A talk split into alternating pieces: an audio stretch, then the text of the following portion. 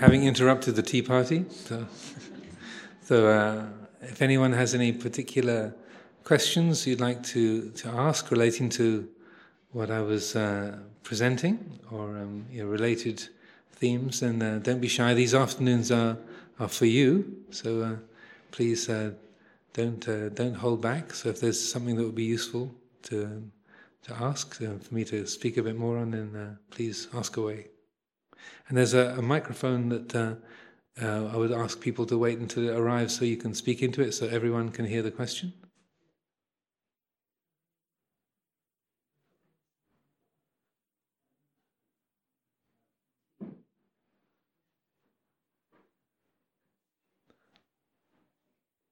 So everyone has arrived at perfect contentment.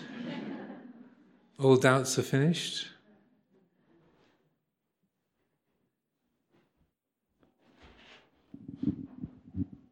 Thank you very much for the very useful Dhamma talk. There's one thing I want to get a clarification. You mentioned about uh, mindfulness-based cognitive therapy, and you get the 50% success in America and here. Mm-hmm. And a lot of people are doing mindfulness things to get rid of certain illnesses. Uh, my way of understanding that uh, to get the samma sati, which is the mindfulness, you need to have the sila. If you don't have the five precepts, if you don't follow, if you don't observe, you won't be able to get the samma sati. So how did these people get this 50% success? Did they follow the five precepts or not? Uh, good question. this is a much discussed topic in the in the field. Um, I couldn't say for sure, but um, the uh, I know that Mark Williams, uh, who was the um, the founder of the Oxford Mindfulness Centre and one of those three original experimenters, he's very keen to have no um, specific explicit mention of sila in terms of mindfulness trainings, and it's kind of related to a like a therapist isn't supposed to tell the client what they should or shouldn't do. I mean, roughly speaking and so that you're not to make value judgments about someone's behavior. So it's it's kind of uh, influenced by the therapeutic model rather than the Buddhist model in that aspect of it. Um, th- I've been asked to give talks on this two or three different conferences on this area of sila and mindfulness, and uh, and so I feel that it's. Uh, it's good to recognize that when we use the word mindfulness, there's a, a variety of different qualities that are being talked about. So that, uh, and all the different kinds of mindfulness, are, I would say, are, are, useful, but they're useful to different degrees. So the um, uh, the first level of, of mindfulness, you, you, can say, is sati on its own. It's not samasati, just sati, you know, that, which is you know, paying attention to the present moment. So the mind basically not caught up in distraction, but, but attending to the to the present and attuned to a, degree uh, to the present actions and feelings and uh, attitudes. So that uh, I would say that's a, a, functional mindfulness or a mechanistic mindfulness, and so that's not connected with sila at all. So you can you can mindfully um, it, with using that kind of degree of mindfulness. It's the same like Ajahn Sumedho would say.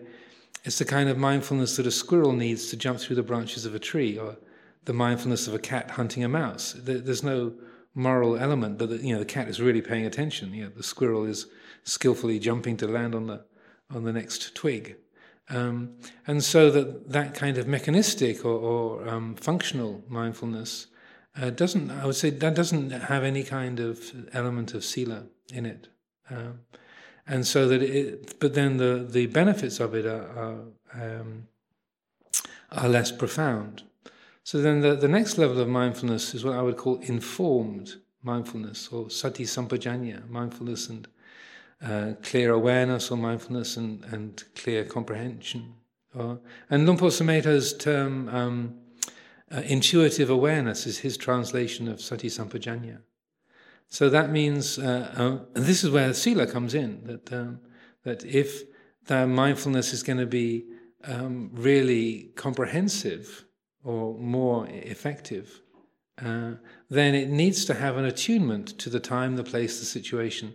So nowadays, they, they avoid talking about behavior in terms of you know, moral, the, the, the M word, you know, they don't like morality in these psychological profiles.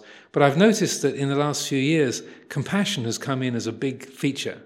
So it's kind of Sila by the back door, if you like. Um, that it's you're not talking about you know you shouldn't harm people, but rather if you are compassionate towards yourself and you're compassionate towards others, then the urge to harm uh, or, the, or the recognition that a certain behavior is going to cause harming will have a, an effect on you. So if your motivation towards mindfulness is more woven in with compassion, then it kind of brings sila with it. There's a respectfulness for the uh, uh, the the feelings, the perceptions, the experience of, of others uh, as well. So that uh, and it's I'm I'm not sure if the people who are writing these books or presenting these programs would see it in the same way, but from my perspective. Uh, the uh, just seeing that kind of coming coming in, the compassion aspect coming in as a second wave. You know, my, uh, um, that um, I feel it's trying to address the same area because it's uh, you're recognizing that you can mindfully act in a way that is really harmful to others or harmful to yourself, and that you know you're you're deliberately acting in a certain way, but that you're causing damage. Like, and particularly so mindfulness in the military, and the you know the mindful sniper question. You know that uh, the and it's a, a, a, very hot debate because if you if you do a um, uh, you know if, if, you do a Google search for mindfulness um, and uh, uh, you know, there's a lot of things that are related not just to the business world or to um, to physical health or mental health, but also to military activity and criminal justice and such like. If you Google um, mental fitness training, that's a whole huge program in the American, military for like mindfulness for the um, for soldiers and uh, in the military field. So it's a it's a debate. You know, do you want soldiers that are more mindful and more attentive to what they're doing? Do you feel that they cause less damage if they're focused on what they're doing, or do they cause more damage? So it's a it's a hot topic, and and there's strong feelings in in both directions. Um, but I would say the more that uh, someone who's in the military is sensitive to the people that they have got in their sights, then they can't uh, uh, they can't ignore the fact that it's a human being down there. These are human beings just like me. They have feelings. They have family members. They have uh, they have a, a, right to live just like I do. You know, what, what gives me the authority, the right to to push the button, pull the trigger. There's a, an interest. I haven't seen the movie, but I saw a, a, a review of it. Um, I think Helen Mirren is plays a, a, colonel in the British Army.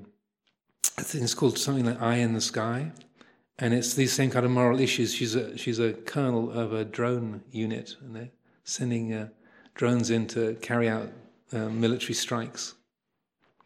And these moral issues come up. So, uh, so I would say that area of sati sampajanya, you can't possibly be sampajanya if you're ignoring the feelings of the other beings that your actions and your attitudes are, are touching.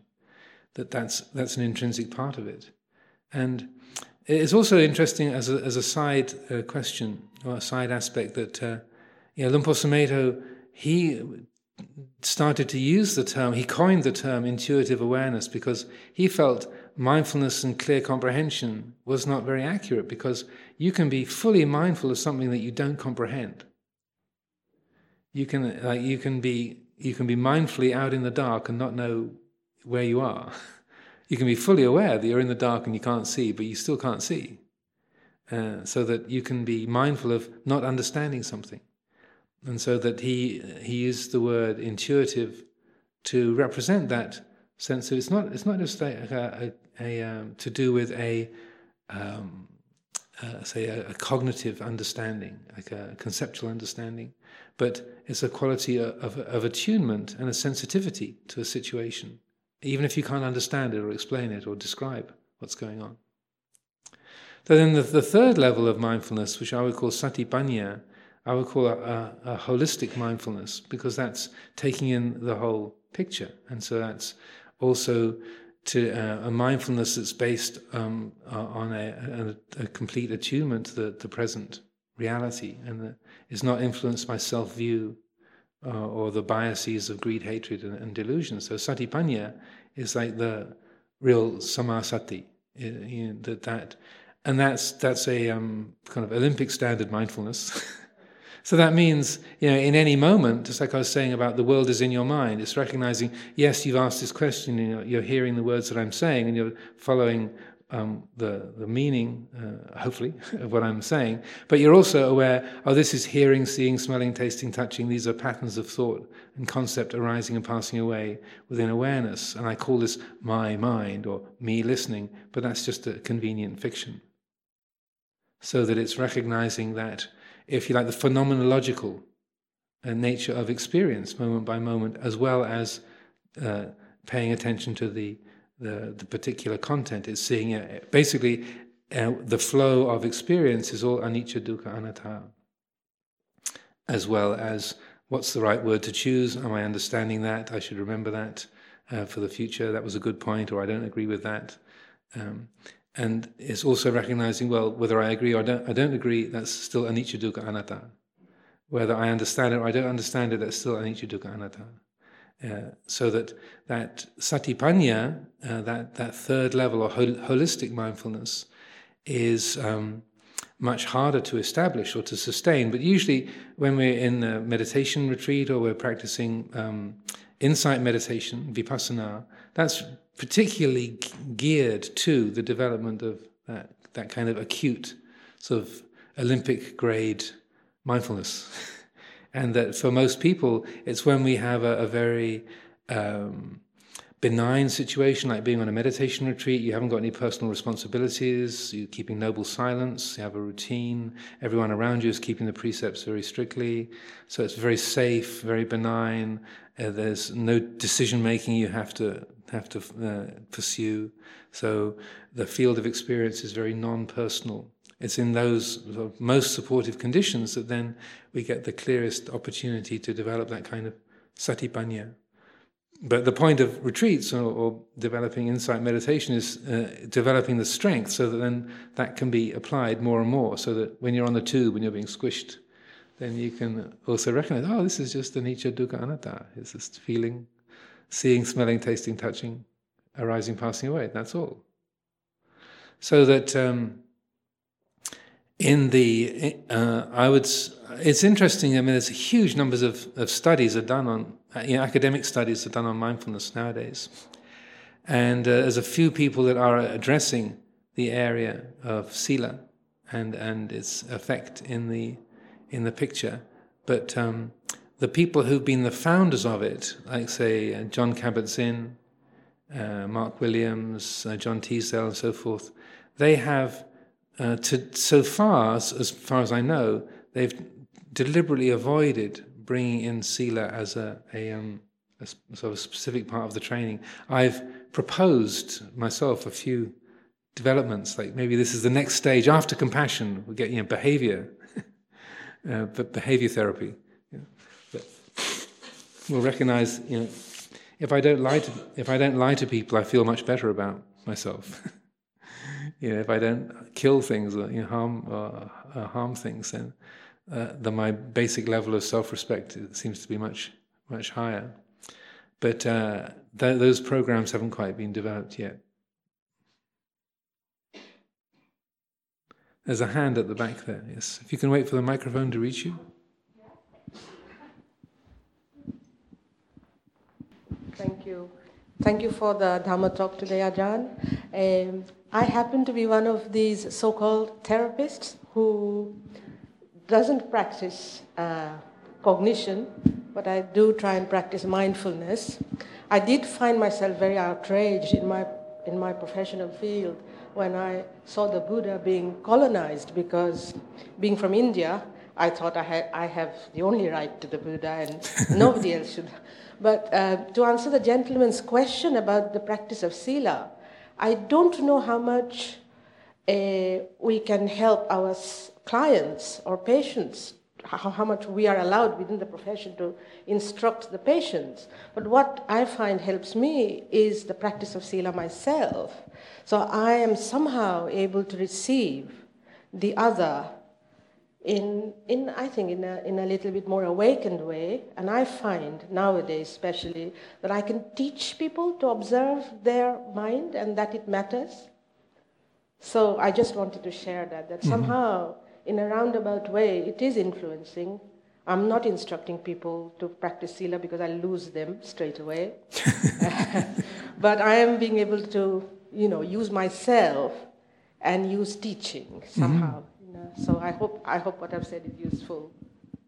Yeah, that's that's a very good point, and I think because uh, I, I, lived in the states for a long time, and there, you know, I had many discussions about this over over time, and that uh, people who were therapists, they were they could lose their license if they told somebody, you know, you should stop lying to your partner, you know, that uh, they you know they would they would be you know not not able to practice as a therapist if they made those kind of quote unquote value judgments about people's behavior.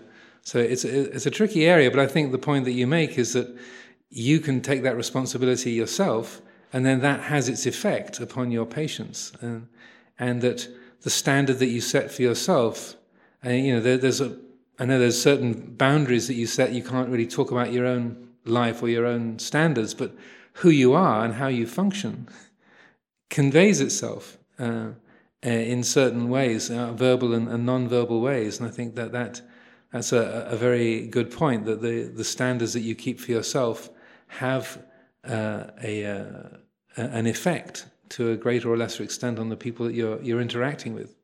Like, uh, I spent a lot of time with people um, in recovery from uh, alcohol addiction, drug addiction over the years.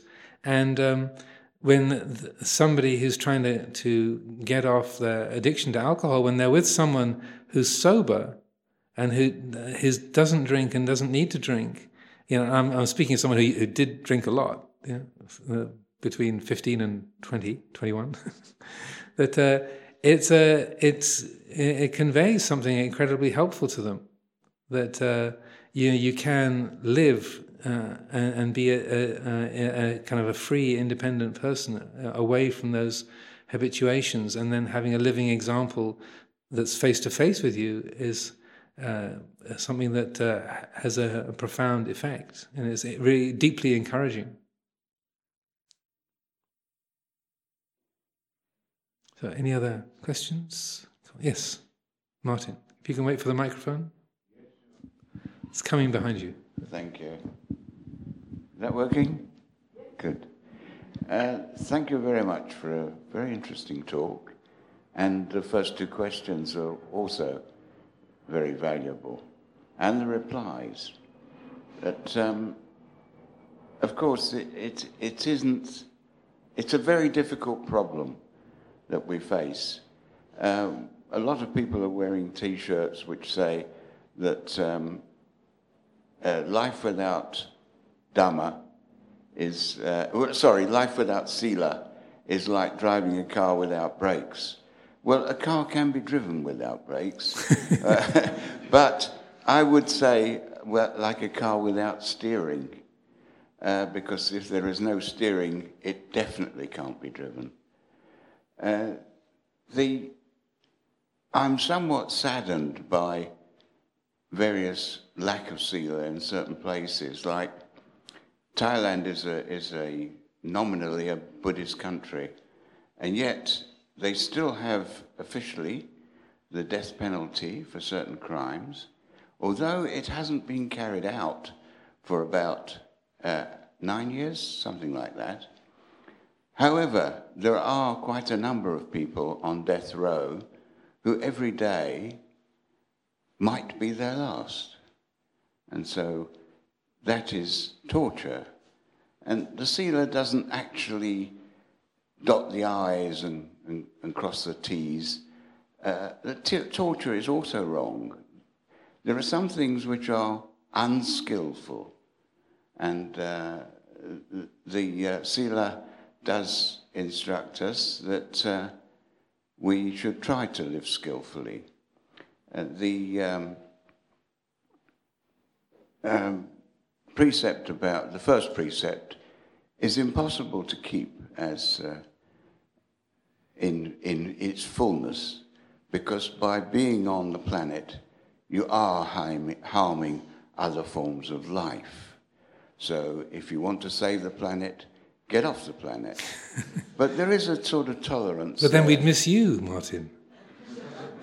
Oh, uh, maybe. maybe. But uh, I would hope so. But um, I'm going to uh, revert to my uh, chemical form within the next dozen years, perhaps, or less. Who knows?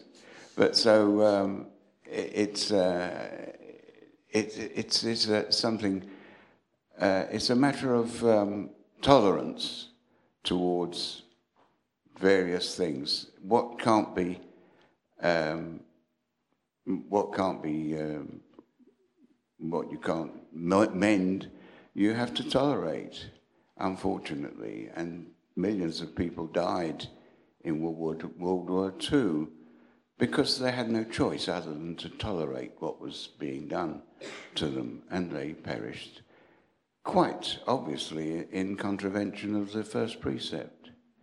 So the, the koan arises that if there's one thing I can't stand, it's intolerance. and how can we resolve that? Well, the nature of a koan is that it can't be resolved. So that's a meditation object. And I believe that Sila, in its ideal, could be developed um, on an individual basis. Yes, okay, so we don't kill people, uh, but uh, or we don't encourage others to kill people, or we don't encourage others to kill animals, or it can go on and on. And the old um, rabbinical um, interpretation would be that we should draw, we should build a fence around the Torah. Torah being the rather, rather primitive equivalent of um, Dhamma. Uh, so, yes, uh, so the, the fences mean that we shouldn't even approach the uh, the complete disregard of the precepts. It's, uh, it's an ideal world, and we don't live in an ideal world, but we've got to live in the world. That's the, uh, so the question is how do we tolerate intolerance? The, um, I think the, the most helpful uh, approach is to be able to look at our own intolerance. Because uh, if I want to fix you, I want to fix Martin's intolerance problem, I'm already driving from the back seat. Yeah. So that uh, the more that um, I can get familiar with that feeling that arises in my heart, like that's outrageous, yeah, yeah, that's that's that's not acceptable. The more that that can be known and the energy of that can be felt, can be understood. Say, well, yeah, that's an impulse that, that, you know, I have a body, I have a mind, so those kind of impulses arise. And that, and recognizing that uh, that doesn't have to be suppressed, it doesn't have to be followed, but it can be known. And that in our best moments, we're able to recognize um, that uh, that impulse arises and say, okay, well, that's that's there, it's come into being, that's outrageous, that's unacceptable. Well, that's the that's the that's unacceptable feeling. now, uh, given that that has arisen and here and it feels like this, uh, what's the best way of of communicating this, or what's a way that this can be acted on that will uh, uh communicate what is felt here, but can be received because it's a communication uh, depends on a transmitter and a receiver. If it's just a transmission, a proclamation, and the receiver is switched off, there's no communication. So that uh, in order to, um, say, have benefit in some ways, then to, to consider, well, how can, uh, if I'm feeling uh, indignant or feeling um, uh, in, intolerant, uh, how can uh, that uh, behavior be addressed, or how can that person be changed, or uh, how can the situation be worked so that the other person will be able to hear what is being said, they'll be able to receive it. And like the, our friend there was saying about being a therapist, without even saying to somebody, you know, you'd be a lot happier if you weren't lying to your spouse all the time, or if you stopped you know, drinking so much. Um, uh, that just the fact that you're sober and that you don't lie, uh, that uh, that communicates itself, and so that sometimes the the that just a moment of pause, like half a second, whereby we recognize that the feeling and go, "Oh, that's a strong one." just giving ourselves just a small amount of space around that before we come out with a, a comment or before we, we jump in. That that's all that's needed. It doesn't have to be kind of some kind of uh, uh, complicated uh, approach, but just knowing your own feelings of intolerance and seeing how um, they are, uh, how natural they are, and but also how uh, there is a, a choice that is made in relationship to those feelings. We can choose to follow them or not follow them. We can choose to follow them in various different ways. And that when we see that choice within ourselves and we give ourselves that space to um, relate to those feelings in us, then to a degree we also give that same kind of space to others. So when someone expresses themselves to us, being very kind of angry or indignant, then uh, we are more able to say, well, that's that's their right to have that opinion. If they want to carry that around, that's their business. I don't have to make it my mission to stop them thinking that way. And then that, my experience is that when you give somebody that kind of a space, it's like they, they're sort of pushing against an open door. That they, if you're saying, you know, you can't think like that, that's totally wrong, how dare you, then you've got to fight. if uh, you give someone that uh, that space to say, well, if they want to, if you want to think that, that's totally your business. I don't see it quite that way myself, but if that's how you see it, that's that's uh, it's up to you. And if you're meaning that in a, not in a condescending way or patronizing way, but that you're quite sincere, then they haven't got a fight. They, they, they're, they're pushing against an open door. And, and often the result of that is that it, it um, it changes the, the dynamic of the of the contact. The the uh, they uh, the person will you know get more of a perspective on what they're doing or, or, or what they're they're carrying around within themselves. Not always, and it can take a long time sometimes, but uh, that uh, that extra little bit of spaciousness in ourself is is a gift to others as well. Like when the, the Buddha was attacked verbally by uh, this Brahmin called um, Akosaka Bharadvaja. Called, his nickname was Bharadvaja the Abusive. Even after he became an Arahant, he was still known as Bharadvaja the Abusive. and uh, you know, the, he was really upset because the Buddha was sort of undermining the whole social structure of the, the warrior nobles and the Brahmins and the, and the merchants and the, the workers and so on. And that you know, people from all castes were you know, welcome into the Buddha's uh, Sangha, and he was sort of dissolving the caste system in, in the Sangha. So this Brahmin was very upset with him, and uh, the Buddha said to him, um, Bharadvaja, can I ask you a question? And he said, Yes. So, is it the case that you sometimes have friends or family coming to visit you? Of course, you know, I'm an ordinary householder, people come and visit me all the time. So, why do you ask? So, well, if you have people that come and visit you, family or friends, um, is it the case that you would offer them some kind of refreshment, or food or drink or something of that nature? Well, of course, that's a polite thing to do. I would always do that. You know, it's just anyone, any decent person would do that. You know, why do you ask?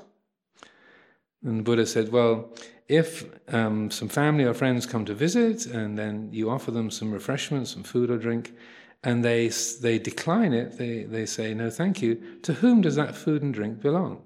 Well, it belongs to me, of course. I mean, I've offered it to them and they haven't accepted it, so it's mine. What, you know, what, are, you, what are you getting at? This is ridiculous.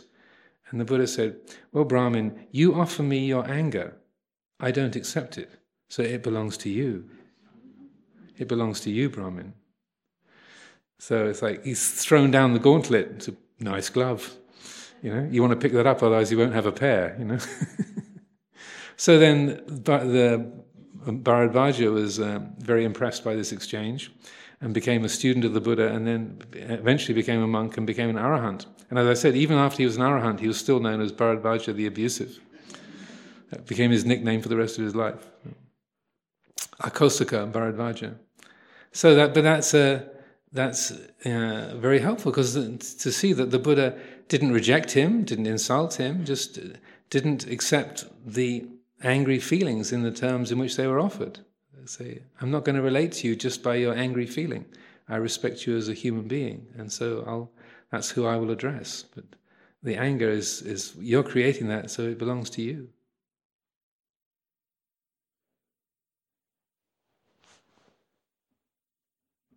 How about this side of the room? Any, the uh, the people on the left are free of doubts. And, yes, Mariana. Yeah. If you can wait for the microphone.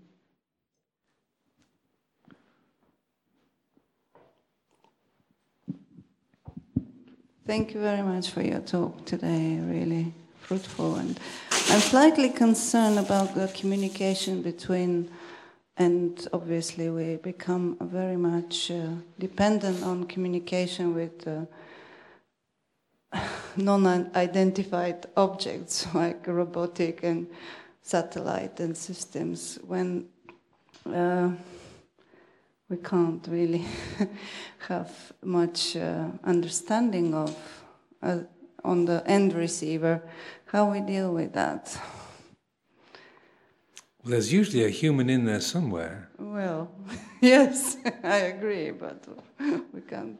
You mean if you if you uh, you make a phone call to the bank and you get relayed to you know option one, option two, option three, those kind of things? That's those kind of things is the least actually. Bank is not, yeah, cross borders and uh, calls that never happen and mis taking your contact list somewhere else and put it somewhere else, things like that.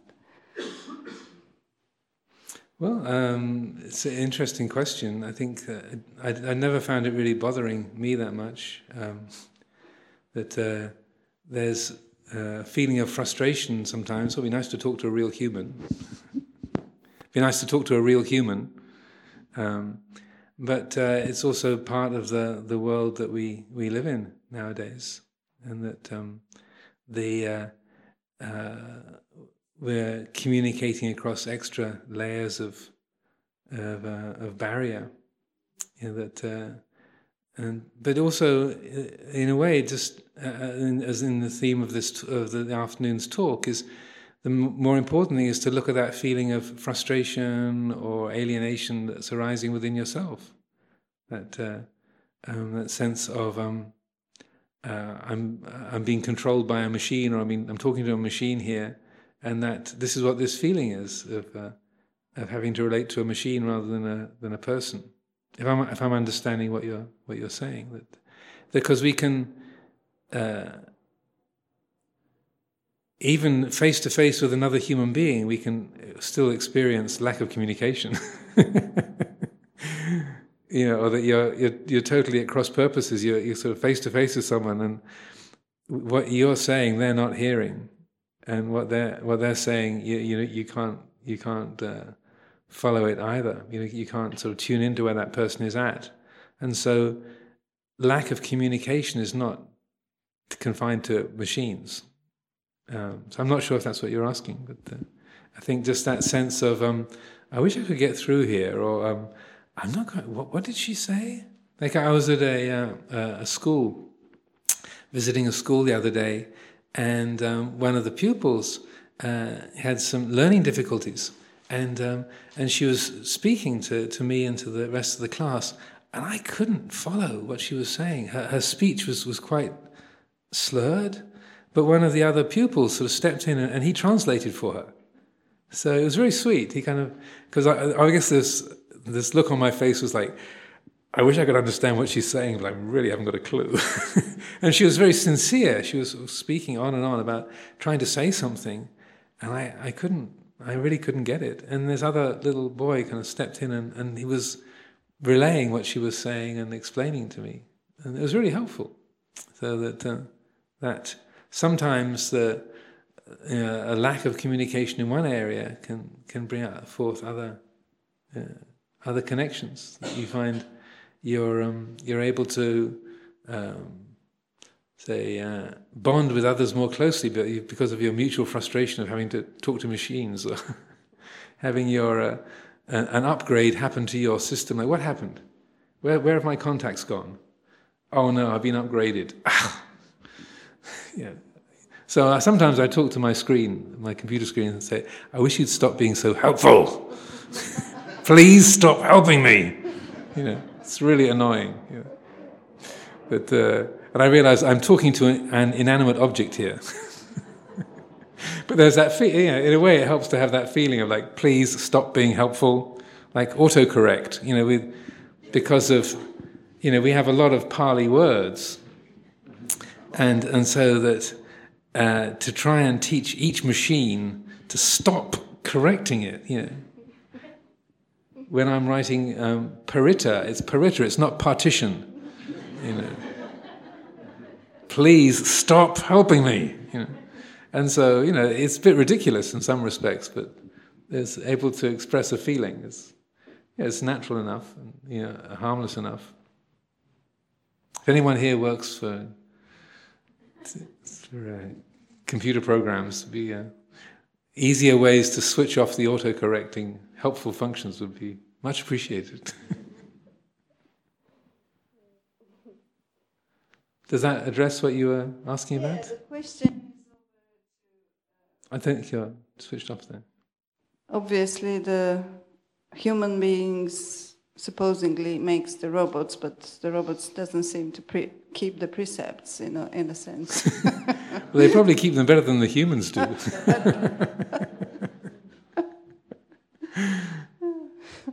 no, I think we we uh, we can expect too much um, you know, in, sometimes both from humans and, and from machines, because you know one of the interesting things I, I bring this up quite often when talking with people, particularly when people are having struggles with relationships in their family or in their workplace, and and um, you know, in in Buddhist psychology, the standard for sanity is arahantship. So you're not sane until you're totally enlightened. So anyone who's not an arahant is at some degree of insanity. So this is life in the psych ward. So uh, seriously, uh, that's that's the, the standard. You're not entirely sane until you're an arahant. We suffer a lot because we keep expecting people who are guided by greed, hatred, and delusion to be acting like arahants. So when somebody is selfish, how can how can he do that? That's that's really awful. How can he be that way? Uh, you know, a politician has lied to get re-elected. What? But that's just not true. They lied to everybody. A politician lied. Well, golly. that that that, uh, that began with human village life about three hundred thousand years ago. so you know, we, uh, Uh, and I'm not excusing bad behavior, but rather, if you consider that that we are sharing the psychiatric ward with a lot of fellow inmates, we can be a lot more forgiving. We don't expect everyone to behave like the totally competent consultant, you know, in charge of the hospital. You know. But we're just this is our fellow inmates, so of course they're going to be a bit erratic and a bit confused and a bit selfish and chaotic and greedy and wild because we're we're all on we're all we're all on the psych ward. And then when you you kind of don't expect so much from your fellow human beings, you find that you, you're creating less of a sense of outrage or indignation, you know, and, and that there's a more compassion for for each other, and that uh, you're um, you know, a more compassion for your own shortcomings, your own failures, not just to excuse you from not trying to do better, but but it means we make make space for each other. You know, it's it, when I, I read the news reports and you know some really horrible, terrible things happen in the in the world all the time. But the kind of moral outrage that arises, you know, often it's like, well, yeah, people are, they're expecting too much of each other. They they they're amazed that somebody is you know, that they're they're married to someone and their partner is looking at somebody else. Well, that never happened before, you know. or somebody takes on the, the you know the precepts of a of a monk or a nun, and they haven't completely ended sexual desire. You mean when you shave your head, it doesn't mean to say that all, all you know, brahmacharya is just installed automatically? It's not like an automatic upgrade to all sexual desire is switched off when you shave your head and put on a robe. Like, well, no. You know, we have a very large section of our Vinaya discipline is about dealing with uh, sexual desires and, and uh, how to, uh, say, uh, negotiate with that, that energy, uh, because it doesn't just stop when you shave your head. yeah, acquisition, acquisitiveness. The huge amount of the Vinaya is about uh, stopping monks from kind of deceiving people and acquiring property and and um, uh, kind of fraud and and uh, Uh, uh, sort of uh, manipulation for gains and and uh, uh, ways of acquiring property and money and power and influence and such like. But it, so that like Luang Por Sumedho would say, you know, the robe is not for arahants you know, people say, I, I, I'm, I'm too impure because I have all these greedy thoughts. I'm, I'm just seething with jealousy. You know, I, I, I, shouldn't be among. I'm corrupting the robe because I'm so jealous all the time. And it's exactly the kind of thing he would say to Luang Por Chah. You know, because he, particularly, he had a lot of jealousy uh, issues when he was a young monk. And uh, Chah would say the same kind of thing, like Sumedho, you know, the robe is for people who are not yet arahants. Don't think that just because you shave your head and you put on a robe, that you're going to be you're going to like everybody, and you're not you're never going to feel jealousy or irritation. It's a, it's a method of training. So it, when we we shift the perspective a little bit like that, then we become much more compassionate. You know, we, we're not again we're not excusing you know, really unskillful behavior, but we're also recognizing, well, people are people. They're, they're, they're, guided by selfishness, greed, hatred, delusion a lot of the time. So we shouldn't expect them to be behaving like arahants when they, and those, the, the reptiles are still getting out. You know, there's lots of gaps in the in the in the fence. but that's also why the precepts are so helpful. It's like keeping that that fence well established and keeping all the uh, velociraptors and and tyrannosauruses, you know, well within the boundaries that uh, those those uh, unskillful forces of the heart they're there you, can, you you're not trying to suppress them or, or, destroy them but to to to contain them so that their their their activity is not harmful to oneself or to others. And and then the more they're understood the more then the, the mind can uh, evolve to a, a state that they they lose the ability for those urges to to dominate our actions. So I think that's enough for this afternoon. Thank you for your good questions and your good attention. Anyone?